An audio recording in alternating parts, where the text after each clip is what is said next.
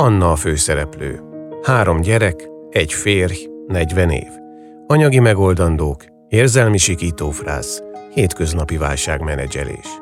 Egy nap. Szilágyi Zsófia Európa filmdíjra jelölt játékfilmjét 2018-ban mutatták be a mozik. Következő beszélgetésünk akkor datálódik. A főszereplő Szamosi Zsófia és Füredi Leo, a társíró Mánvárhegyi Réka, a zeneszerző Balog Máté.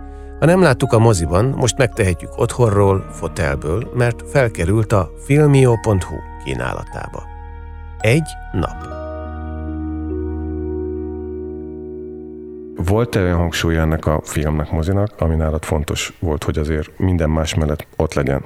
Hát, hogy valami olyasmi, hogy valaki felkenődik a falra. Nagyon érdekelt ez a, a hétköznapiság, a hétköznapi ezek a sziszifuszi dolgok, amikkel kitelik a nap, és amiket az embernek nem áll módjában minden pillanatban mérlegelni, hogy ezt most meg kellett tenni, vagy sem, mert ez a rutin és ez az automatizmus, és ebben halad valaki előre, és közben valamit rohadtul át kéne ám gondolnia, ami fontos lenne, és ez nem csak az, hogy most ő odaszaladjon-e a férjéhez, vagy sem, hanem hogy tulajdonképpen mi van az ő egész családjukkal, vagy az egész életükkel, vagy az egész érzelmi érzelmi viszonyával a férjével, de valahogy erre nem marad, nem marad neki tere ideje, mert ezek az apró, pici, láthatatlan dolgok, amik így kitöltik az egész napot, egész egyszerűen nem hagyják, hogy őhez hozzáférjen, és valahogy nincs annyi lelki ereje, hogy az egészet így lerázza magáról, és azt mondja, hogy kérek 10 percet arra, hogy most végig gondoljam, hogy kit hívok fel, hova megyek, és elviszem a gyerekeket a vívásra, hogy mindenki otthon marad, és most én jövök.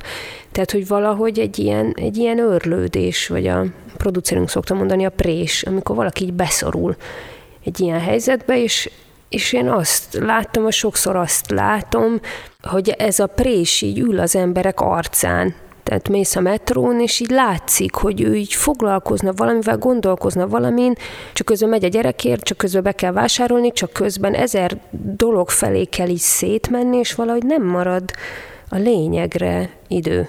Én, én ezt akartam valahogy elcsípni, és azt, hogy ez, ez mindenkivel megesik, szóval, hogy, hogy az az érdekes, hogy azért akartam nagyon, hogy ez valami tipikus vagy átlagos legyen, hogy ez nem egy, egy speciális helyzetnek a problémája, vagy egy speciális helyzetnek a tragédiája, érted? Hanem egy ilyen teljesen mindennapi ügy. Ebben az értelemben az a megközelítés, hogy itt van három gyerek, meg van egy házasságbéli válság, tulajdonképpen azt is jelenteni, hogy ezekből a örlő helyzetekből való, a présből való kitekintésünk az csak ilyen válsághelyzetekben tud megtörténni.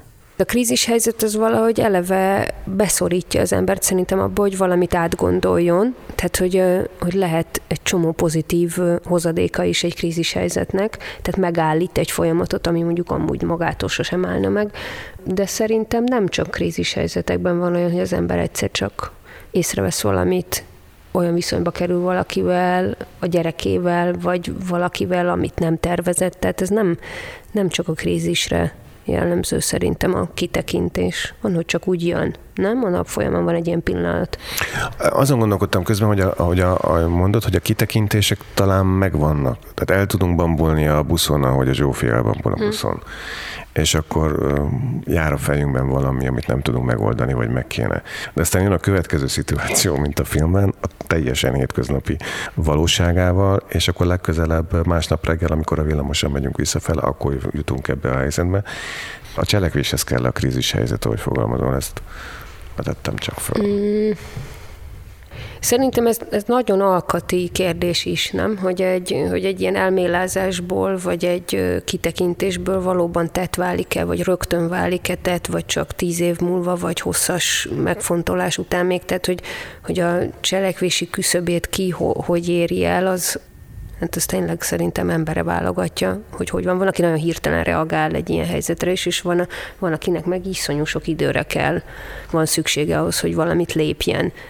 Meg ezek nagy horderejű dolgok szerintem, tehát hogy valahogy döntést hozni, ahhoz ugye kell információ, kell megfelelő lelki állapot, tehát hogy annak megvannak a feltételei, hogy az ember egy jó döntést hozzon, hogy mondjuk átlássa a következményeit, tudjon mérlegelni. Sokszor egész egyszerűen erre nincsen idő.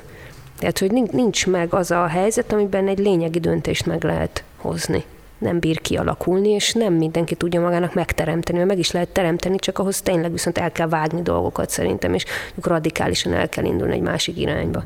De ezt hogy látod? Egy ilyen taposómalom az egy belekerülünk, de ez, ez a belekerülés ez egy törvényszerű dolog, vagy egész egyszerűen rosszul csinálunk valamit? A rutinok kényszerítő ereje szerintem törvényszerű és alulbecsült brutális hatással vannak az életünkre olyan egyszerű rutinok, amikről azt gondoljuk, hogy bármikor meg tudjuk őket változtatni. Állj neki megváltoztatni, és rájössz, hogy éppen nem megy, vagy sokkal nehezebb, mint gondolnád. Közben ez a rutinszerűség nem minden családot és nem minden párt kezd ki. Tehát, hogy nem olyan egyszerű a képlet szerintem, hogyha nincs pénzed, és nagyon sok a dolgod, és szorongsz, és nem tudom mi, akkor abból törvényszerűen következik, hogy rámegy a házasságod Egyszerűen vannak olyan kapcsolatok, amiket ez nem kezd ki. De egyáltalán nem. Azokat miért nem? Fogalmam sincs. Egyszerűen azért, mert mert ez nem ilyen képletszerű szerintem, hogy akkor működik jól egy kapcsolat, ha van szépen időnk egymásra, és nyugodtak a körülmények, és van elég pénzünk. Tehát ezek a feltételek, ezek ronthatnak egy kapcsolaton, meg nyilván megviselik, de nem biztos, hogy kicsinálják ez valami másik minőség, ami emberek között létre bír jönni, ami ellenáll ezeknek a, a körülményeknek. Talán nem mindennek, de én látok egy csomó ilyet, ami meg se kottyan, érted? Ők jóban vannak. Azon gondolkodtam csak, hogy valahogy ennek a filmnek az egész akusztikája, meg aurája nagyon természetes. Tehát van egy ilyen nagy család feeling az egészben valahol a két szülőben. Hogy viszont egy dologra nincsen reflektálás ebben a történetben, hogy mi kéne, hogy legyen helyette néha olyan érzésem volt, hogy eltűnt volna a, az a kép, ha lett, volt egyáltalán, hogy mi mit akartunk egymástól, meg mit akartunk az egész életünktől. És hogyha ez mint egy teljesen eltűnt volna, és egy ilyen opálszínű napot nem mutató, csak valami derengést, fény és égbolt alá került volna az egész életük. De ez szép szerintem, amit mondasz, de ez meg szokott történni, nem? Hogy az ember egyszer csak elveszt egy képet. Igen nem? Hogy van egy képe arról, hogy, hogy hogy kéne élni, meg mit szeretne, és egyszer csak azon kapja magát, hogy már nincs meg. Igen, és akkor, akkor vesztünk irányt, mert hogy nem tudjuk, hogy már nem tudjuk, hogy mi az, ami az előre. Igen, meg az ebben az érdekes, hogy általában azt veszi észre az ember, hogy már nincs meg. Nem Igen. tudja, hogy hol vesztett el, vagy mikor tűnt el, csak azt tűnik fel, hogy már nincs. Na, nekem ezért volt izgalmas, amikor bebújt a Zsófia az asztal alá a gyerekhez a legvégén. Uh-huh mert nekem olyan érzésem volt, de ezt csak film után fogalmaztam meg így magammal, de azzal, hogy a gyerekhez mászik be az asztal alá, azzal valami nem tudatos, de valami ösztönös visszatalálásnak az első vagy nulladik lépése, vagy gesztusa lehetne. Ez, ez az én érzéseim között. Lehet. Lehet, igen, vagy a, hogy ahhoz, hogy egyáltalán mondjuk kirajzolódhasson bármi új, akkor ahhoz lehet, hogy kell az, hogy tényleg mindenki menjen a fenébe, nem? Tehát, hogy, hogy húz, lehúzni a rólót egy, egy kicsit, és, és egyszerűen tényleg kizárni mindent, ami ilyen elvárás jellegű meg feladat. Igen, lehet, hogy ez innen indul. Ez egy szép értelmezés, nekem tetszik. Akkor maradjunk ennyire.